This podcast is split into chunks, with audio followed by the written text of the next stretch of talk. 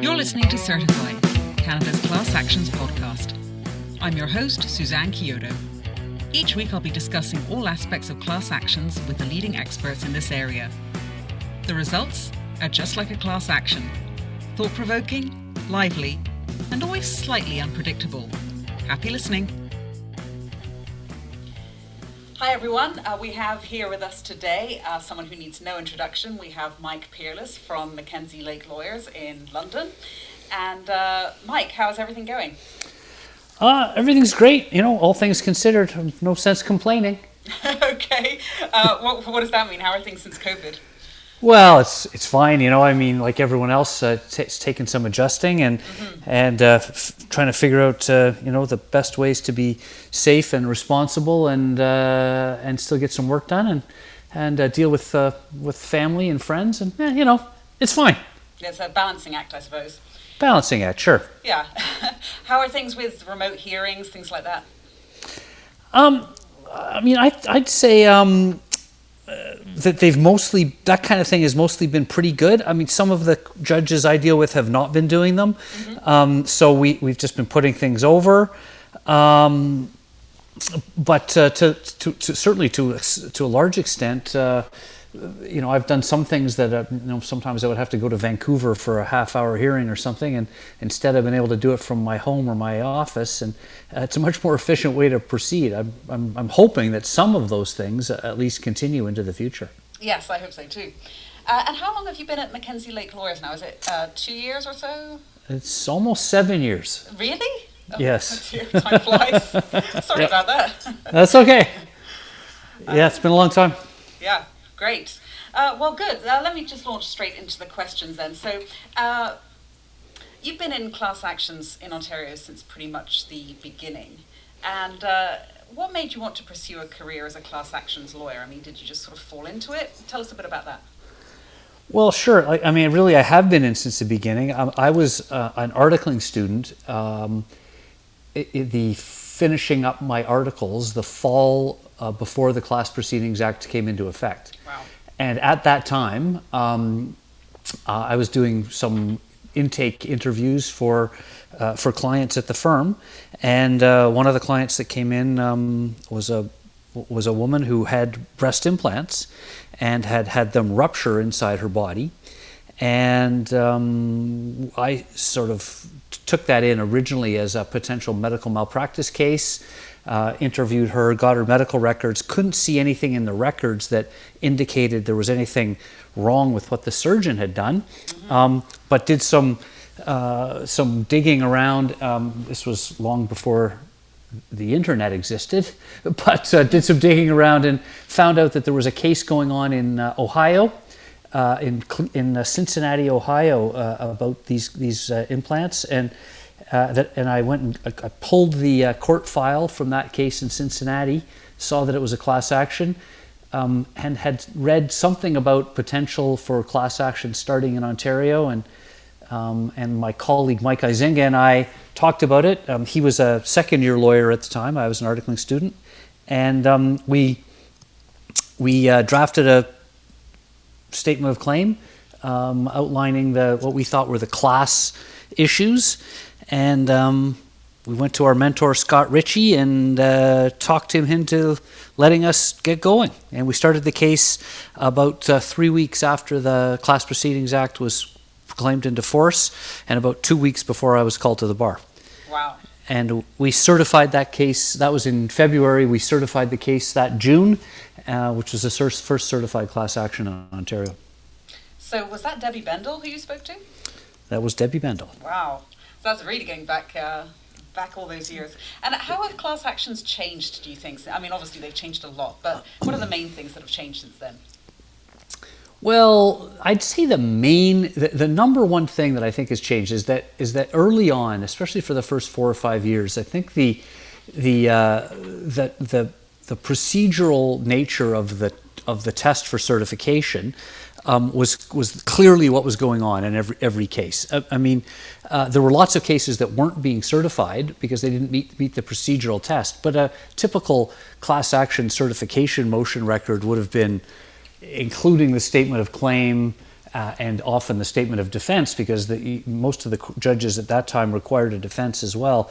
Um, mo- including all of that, the whole motion record would have been 150, 200 pages, wow. because because the idea of all the evidence and cross examinations and things like that that we do that we've been doing now for the last 20 years, that, that I mean, the judges at the time, and, and many of the senior judges, uh, Justice Montgomery, even Justice Winkler, when he first started doing them, um, they just they just thought that it was ridiculous that, that, that there would be essentially a complicated defense on some portion of the merits that was designed to make it tricky to meet the other parts of the certification test. In those days, you know, the, the courts really didn't think that was what the test was about and that and that it was too early in the process. And that's one of the reasons that there were many certification motions back in those days. It happened a month or so after the statement of claim was uh, issued, two months after.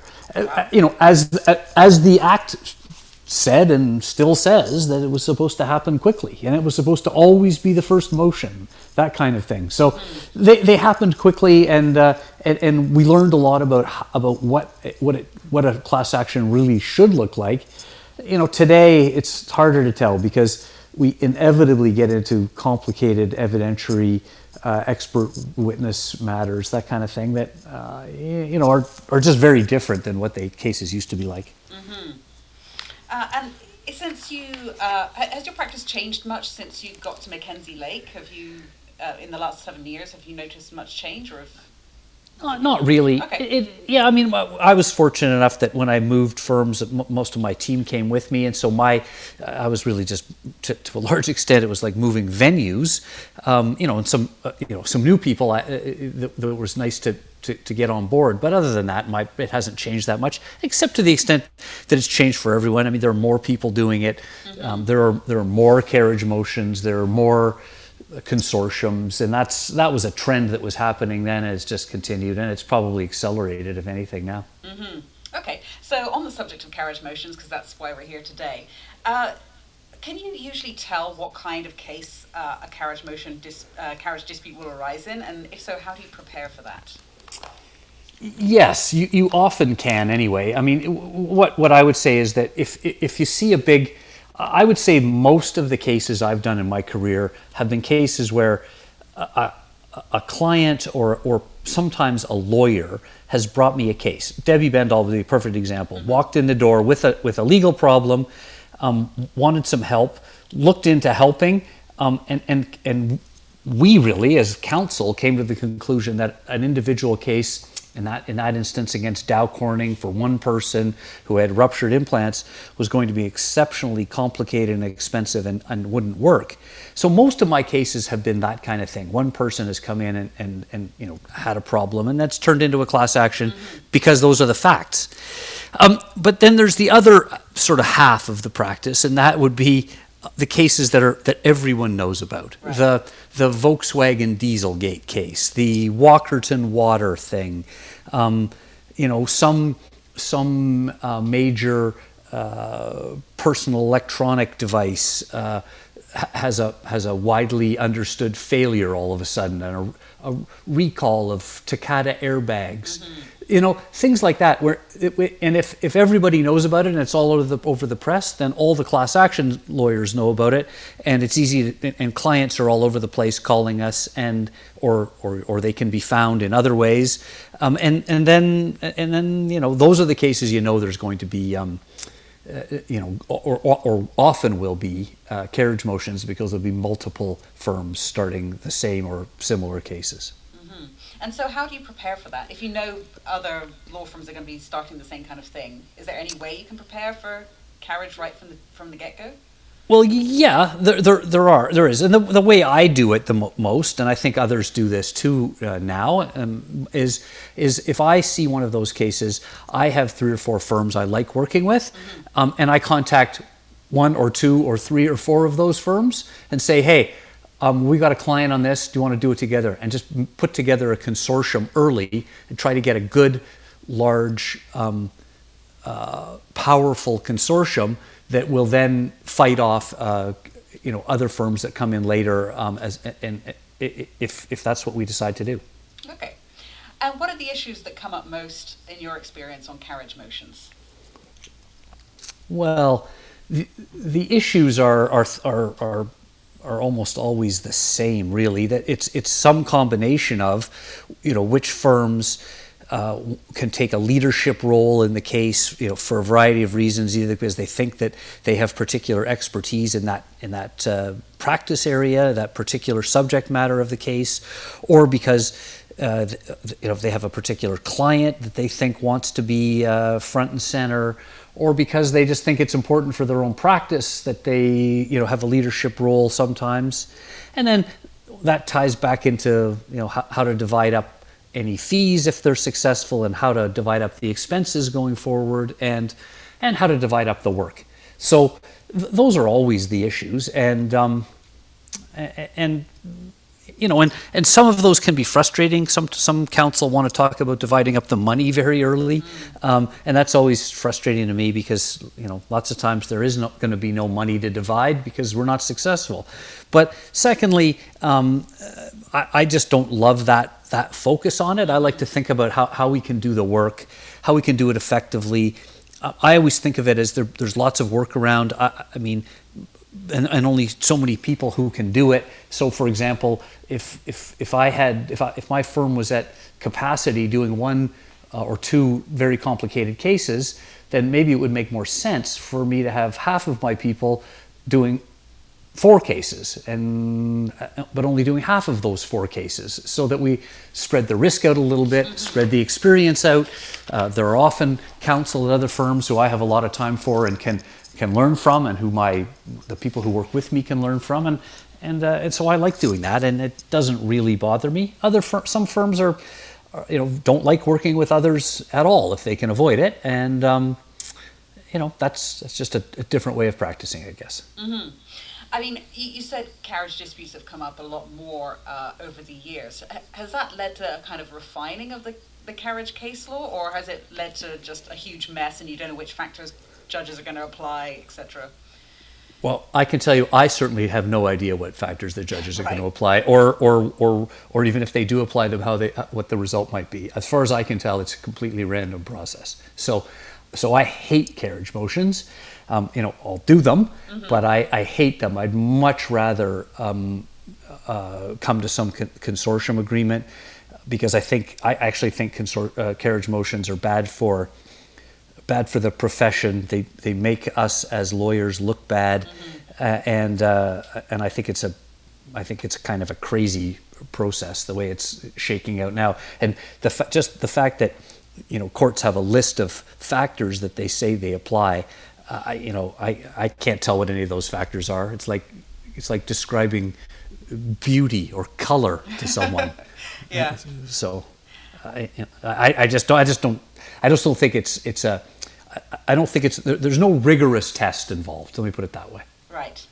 Um, so then, uh, let me skip then to the Bill 161 changes, and we'll maybe come back to the other questions uh, later. So, what you know, you've just described that it's a kind of a a crapshoot really uh, carriage motions because you don't know which factors the judges are going to apply. So, do you think the changes in Bill 161 will make any difference to that? No. Okay. I, I, don't. well, I don't because uh, because I I mean the, the, because I don't think they they I don't think they're really designed to have any changes. All they do is things like you know. Sp- speeding it up, making them a, make it, giving it a deadline for mm-hmm. when you have to have a carriage motion. I mean, that'll just mean there's even more sloppily done carriage motions because they have to be done in a hurry. And, and since everyone will have to do it in a hurry, um, you know, it'll, it'll just be even less. Uh, uh, uh, there, there's just going to be no way for a judge to figure this out because we, they're, they're, they're being done so early. They're being done far before counsel has any idea what the case, what the facts of the case are really going to be.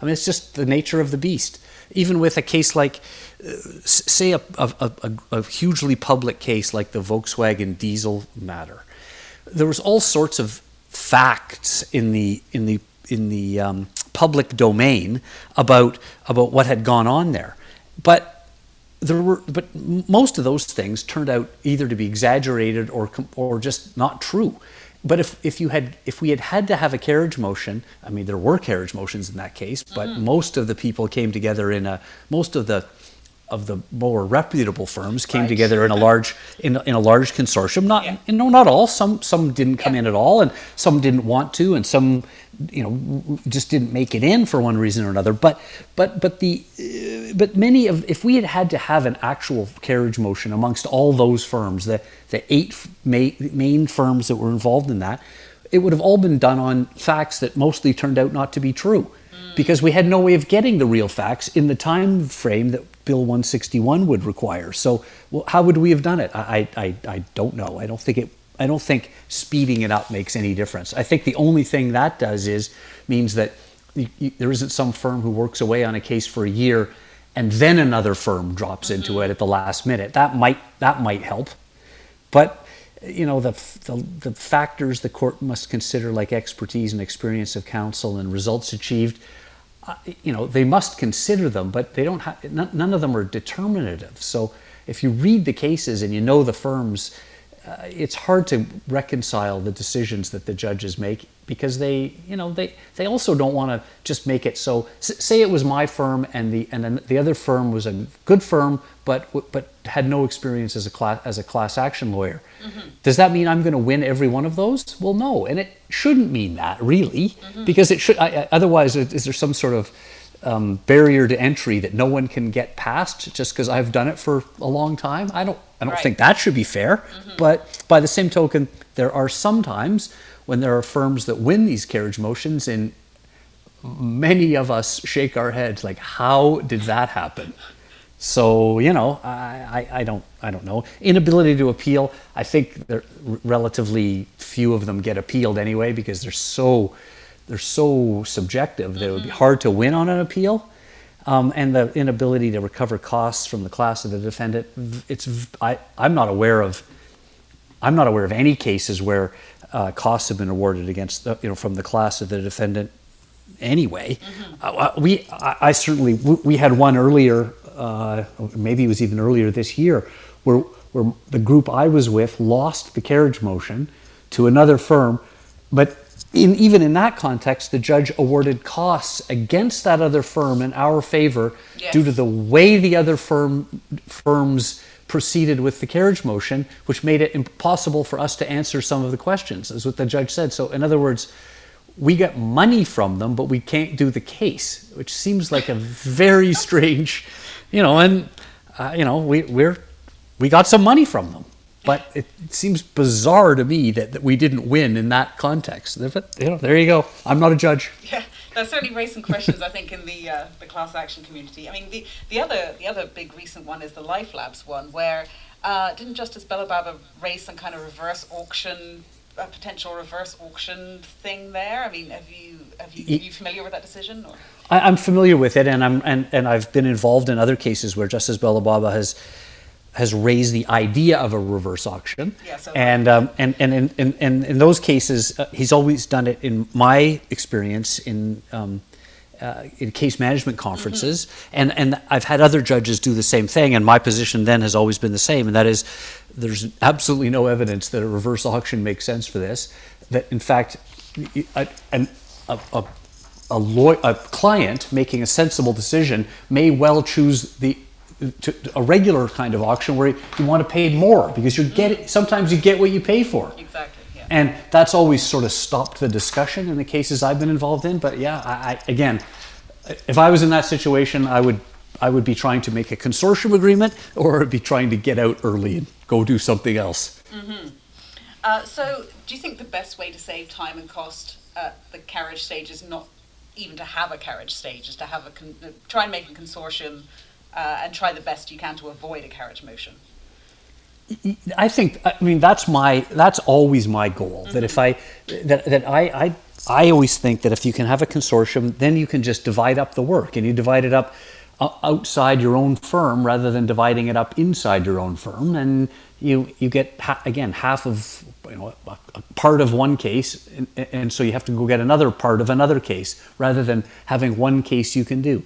We all know lawyers who do this work who who are slow getting their share of the work done or don't seem to move a case forward enough. And that's just probably because they're busy. And if they only had part of the case, it would probably be better for everyone. So that's what I, I think is almost always the best way to do it. Um, not every firm works well in you know in a consortium, but but most of them do. If there's if there's some leadership and a and sometimes you have to have a structure, and sometimes you don't. But uh, um, I, I have a couple of firms I do a lot of work with uh, three or four of them, as I said, and mm-hmm. and most of the time we don't even come up with a formal uh, consortium agreement in advance. We just say, hey, let's work together, and then we we you know over a beer or a cup of coffee, we sort out the, a fair division of the fee at the end, and and and we sort out the the, the fair division of the work as we go along, and mm-hmm. that, that's to me that's that's the best way to do it, but.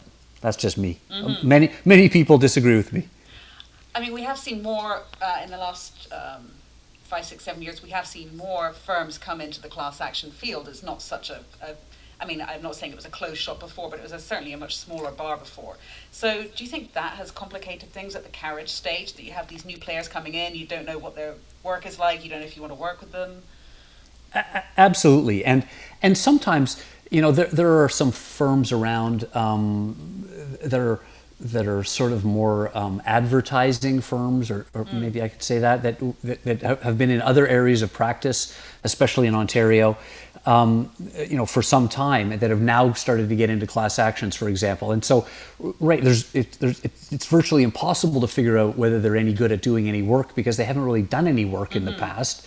But but but if, but they maybe they bring something else to the table, and I think we have to be, you know, those of us who've been around for a long time have to be at least open to discussing that and to recognizing that yeah there are going to be new people coming along and that's normal and uh, how do we how do we work together um, in some way that's fair because I, I, think it's pretty clear that uh, the courts aren't just going to give the you know the the eight or ten oldest firms that have mm. been doing this for a long time every one of these cases that's not going to happen and I, you know and I'm I'm okay with that I don't think they, it should Okay.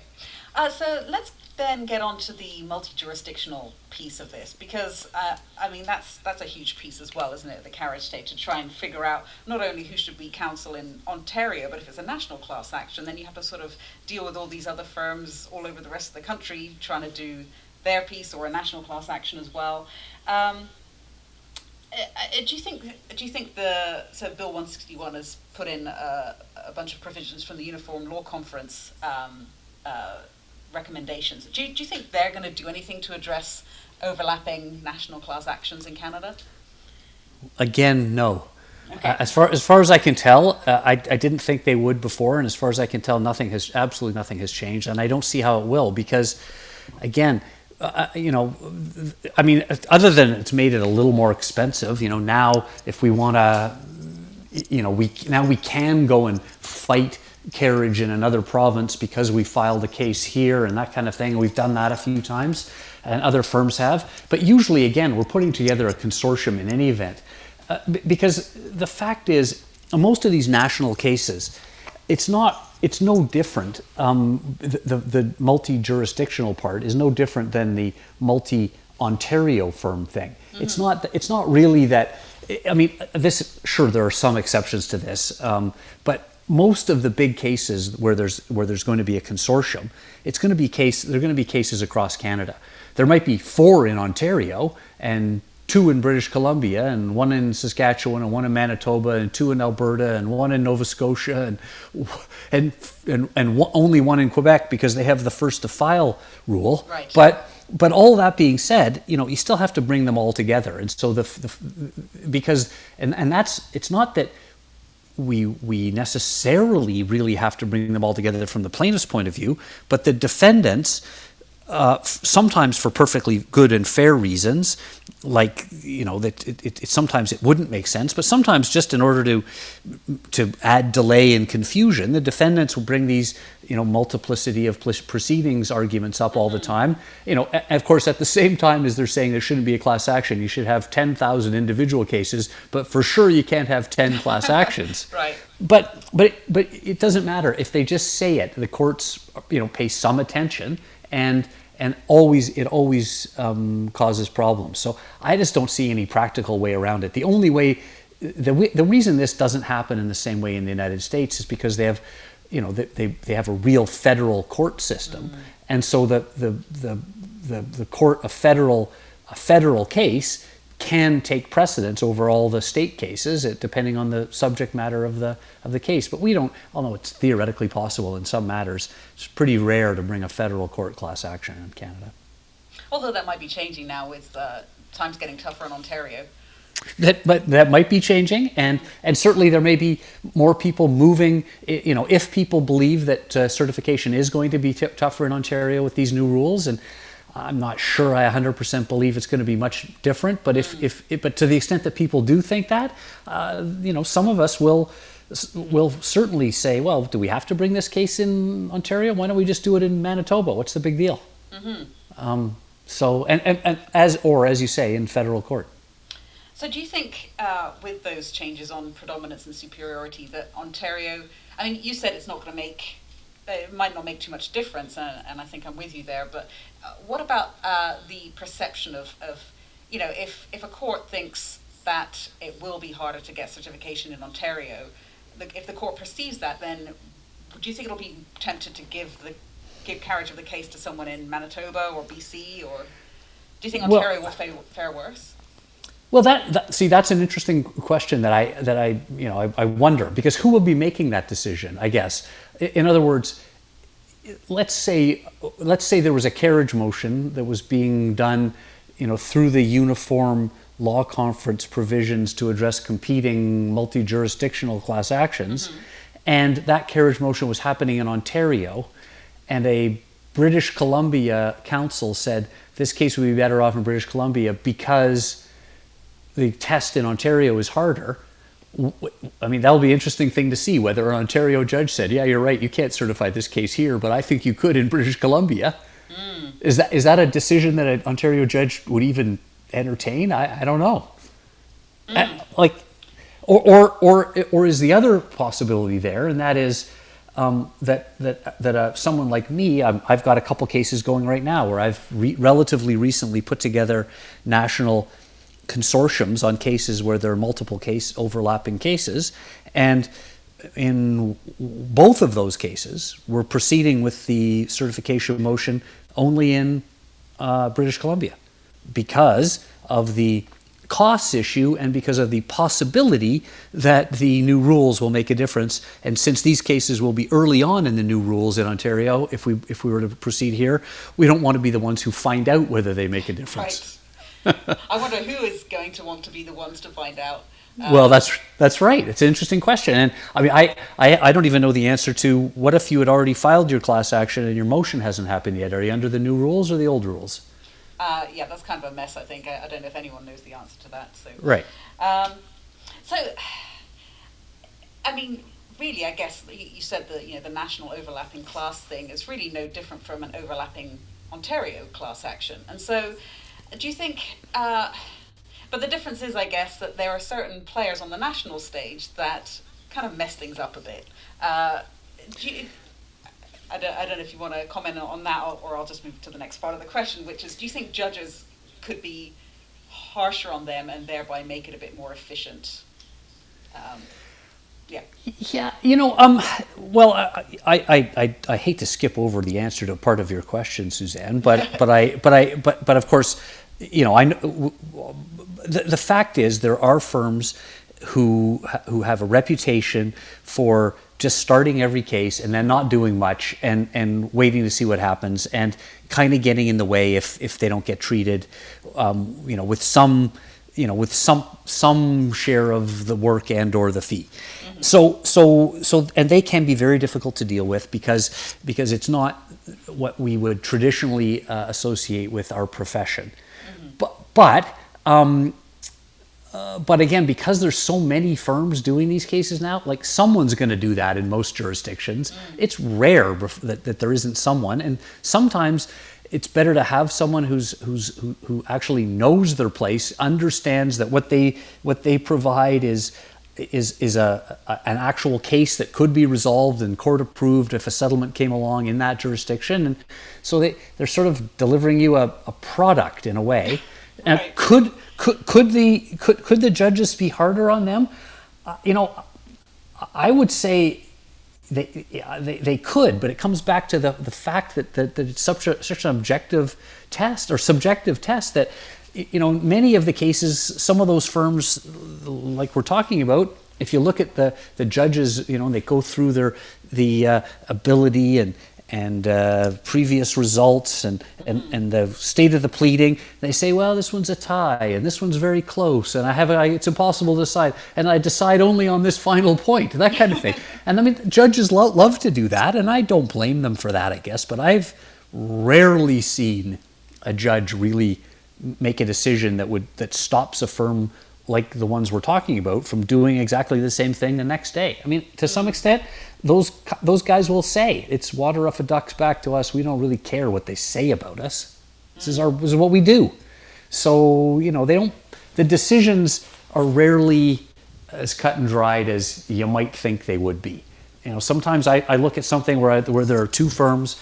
One of them is a what I would consider a leading leading serious firm that would really do the work and really apply itself and the and the other is one of those firms that really just files cases and does nothing and the leading firm loses and you just go okay I I, I don't know I don't know why I can't I cannot tell you what happened there Right.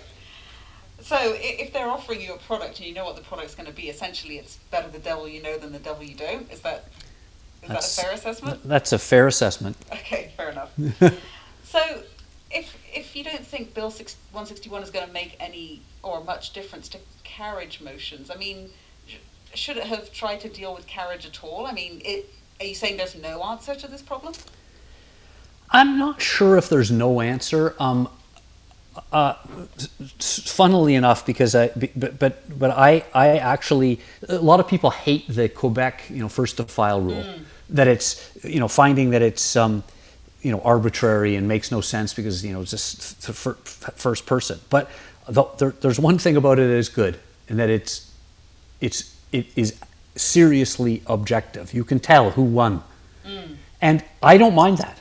Um, I, it would mean that many times I would not, I would not get, I would not get the case. But so what? Lots of times I don't get the case anyway, and, and I wouldn't have all this, all this unseemly, you know, writing a, a, a motion record, extolling my own praises, and and criticizing my, you know, sometime friends and colleagues hmm. and, and, and I think I, I find both of those, both parts of that, to be equally distasteful. And so I'm, Yeah, I can see and so I don't do it much. Right, fair enough. I mean, but then with the first to file rule, surely that would be the same as having, uh, you know, having the, the 60 day rule that Bill 161 puts in. Surely that's the same thing where you're going to have these poorly prepared uh, pleadings filed because it's the race to the courthouse steps. It would be, but you can always amend your pleading. So, in other words, no decision is being made on it. So, like it, what happens in Quebec is they, you know, and on the day of that Volkswagen case being announced, I think seven class actions were filed that day in Quebec. Most of them, most of them before eleven o'clock in the morning. They time stamped them to the minute. and and so and, and the one that was first ended up being um, the one that that got carriage. Now, one of the things about that was was was what they filed that morning. Anything like their ultimate motion? No, nothing. It probably had one percent of the same words in it. But that didn't matter. They were just first, so they just went and did it. I mean, I, I know this in Quebec. Half the time, the client isn't even real there at first like eh, because and then, you know they, you get it filed and then you go look for a client and the name of the person you know gets changed because they need a new client well yeah that's probably because the first client didn't really have the problem Right.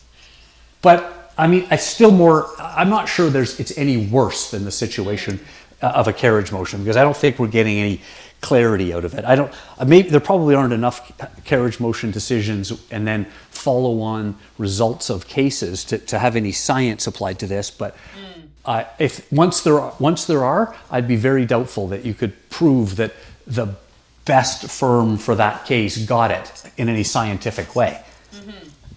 I mean, there, there have been several uh, carriage motions I know of were hard fought carriage motions, a firm won, and then you know three years later quit the case because it was you know it, it didn't seem as good anymore.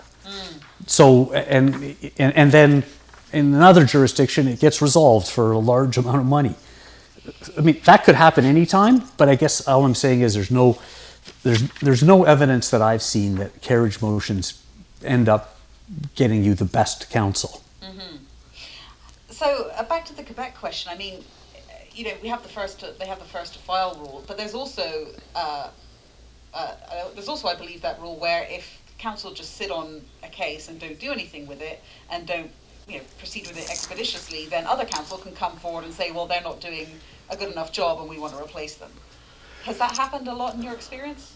In my experience, it's almost never happened. I, in fact, I don't know of any time it's happened. And, Okay. and and part of the reason for that is it would be extremely hard to tell that a counsel was just sitting on it. I mean, half the time, you know, like I mean, unless unless there was some real evidence of that, because you know, many times you were in situations, especially in Quebec, where where uh, you can't get a court date at all because the j- judges are often not specialized into class actions, and so you, you've got a judge who who who who's been given the case, but then gets assigned a long murder trial or something, or or or or they have different you know vacation kinds of schedules, and then one counsel can't make it. The, the delays in Quebec are even worse than they are in Ontario, where I already think they're terrible. Mm-hmm.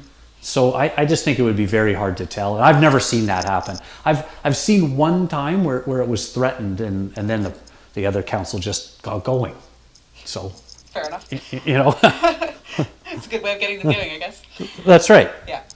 Uh, so there was just one other question I wanted to ask, and it's sort of a, a fairly small piece of this, but you know, in, in a few carriage decisions, judges have said, oh, uh, counsel on carriage motions should get their own independent counsel to represent them, so they don't have to do this distasteful thing of, you know, slagging off their peers or, you know, promoting themselves or whatever. Do you think that's an advisable thing to do? I do certainly in any um, large, complicated one of these. That's what I would do um, because because I, I just wouldn't be able to go stand there and say you know "I- I'm the greatest. I'm, I would I would not be able to go to the courtroom and listen to that. So so. Uh, so I would I would hire someone, and and there are people who've specialized, oh not specialized, but who have a little practice in that area. Um, Mike Eizenga is one because he's he, he's well known to both the plaintiff and the defense bar, and so he can he doesn't he doesn't do plaintiffs cases anymore, but but the plaintiffs lawyers all know him, and so s- some of them have hired him to do that. Um, I I can you know I think. Um, someone like Linda Rothstein or s- someone like that too. There are, there are people around who would be very good at that, and it does take the the personal side of it out because you know I think I think uh, you'd get some some objective advice. At least someone like um, an independent person who you hire would be able to sit back and go, okay, well, what what sh- what should this pleading say? What what are the factors that w- that I could argue uh, on your behalf? How could I help you? Whereas I think it's it's like any other time when you're when, when a, a person has themselves for a lawyer, Right. right. It's usually a bad idea. So I think it's a bad idea in these things too. I, I can say I've I, I, I have done it um, both ways, but. Um, uh, but I, I, I much prefer hiring someone. Part of the problem with that is, you know, it's another way of adding a whole bunch of expense to this already spectacularly expensive thing. So, um, you know, I know that in there's at least one case I know of where the the two sets of uh, independent counsel that argue it each had bills of about two hundred thousand dollars for Oh, this, for a carriage motion. So again, might have been made more sense to make a deal. I guess you can't force people to make a deal, so. Uh, okay, so uh, do, did you have anything else to add on the carriage point, Mike? I think that's all, all I have. Although I will say, when you say you can't be forced to make a deal, one time in the Vioxx case, at a case management conference, there was a big consortium that had been put together, and the only person who wasn't in the consortium was uh, a, Saska- a, a well-known Saskatchewan lawyer. Right. And Justice Winkler ordered me to go to Saskatchewan and make a deal with that person. and I said, can you order me? You can't really order me to make a deal, can you? And he said, yes, I can. How, how are you? What are you going to do? Appeal me? so, I, so I and, and I, I, I, did go to Saskatchewan. I couldn't make the deal then, but a couple of years later, I made the deal. So there you go. Yeah. Excellent. Uh, okay, and so I guess my last question is it's more of a, a, general one. I mean, you know, we're all working from home now. We're all dealing with this COVID thing. How do you, uh, as a lawyer, and this is just to finish off, how do you, as a lawyer, have some kind of work-life balance? How do you, how do you sort of get away from the job when it's all around you at home? Well, I'm pretty fortunate. I have a I have a, a reasonably good situation. I'm mm-hmm. living in London. I have a I, I live sort of on the outskirts of the city. I have a relatively large house with a relatively large yard. We've had a nice summer. I like to go running and bicycling and things like that. And so I'm doing that a lot. In fact, I'm probably doing it significantly more than I otherwise would because mm-hmm. I don't have to drive even the 10 minutes to work most days. And, uh, and, and, I don't, and I'm not traveling for work nearly as much. So I'm going to kind of miss COVID when it's over. don't say that too much. Uh, no, yeah. I, I don't. I, I feel sorry for the for my friends and colleagues who have you know young school kids at home and that kind of thing, and certainly people living in the bigger cities where they're maybe in smaller places and high rises and things like that. I think it would be it would be kind of well, it would be much harder, and and I think it's harder on young people generally. But um, I, uh, you know, but I'm I'm not I'm really not able to complain about it that much. Great. Well, thank you very much for coming onto the show, Mike, and thanks very much for your time. Well, I think we'll call it a day there. Well, thanks for having me. Yeah, thanks very much, and uh, all the best, and all the best with getting through the rest of COVID. If there's another side to this. Okay. Okay. Thank, take care. Thanks. Bye-bye. Thanks. Bye. Thanks for joining us. You've been listening to Certified, Canada's class actions podcast hosted and produced by Suzanne Chiodo. Graphic design is by Suzanne Chiodo and Rob Haskins, and the music is by Scott Holmes at freemusicarchive.org. Website and distribution are courtesy of Simplecast. Be sure to tune in for next week's episode. You can also visit the show's website, certified.simplecast.com, where you can subscribe in iTunes, Google Podcast, and Spotify, or by RSS you can also find announcements about the show on my Twitter account, Kyoto Accord.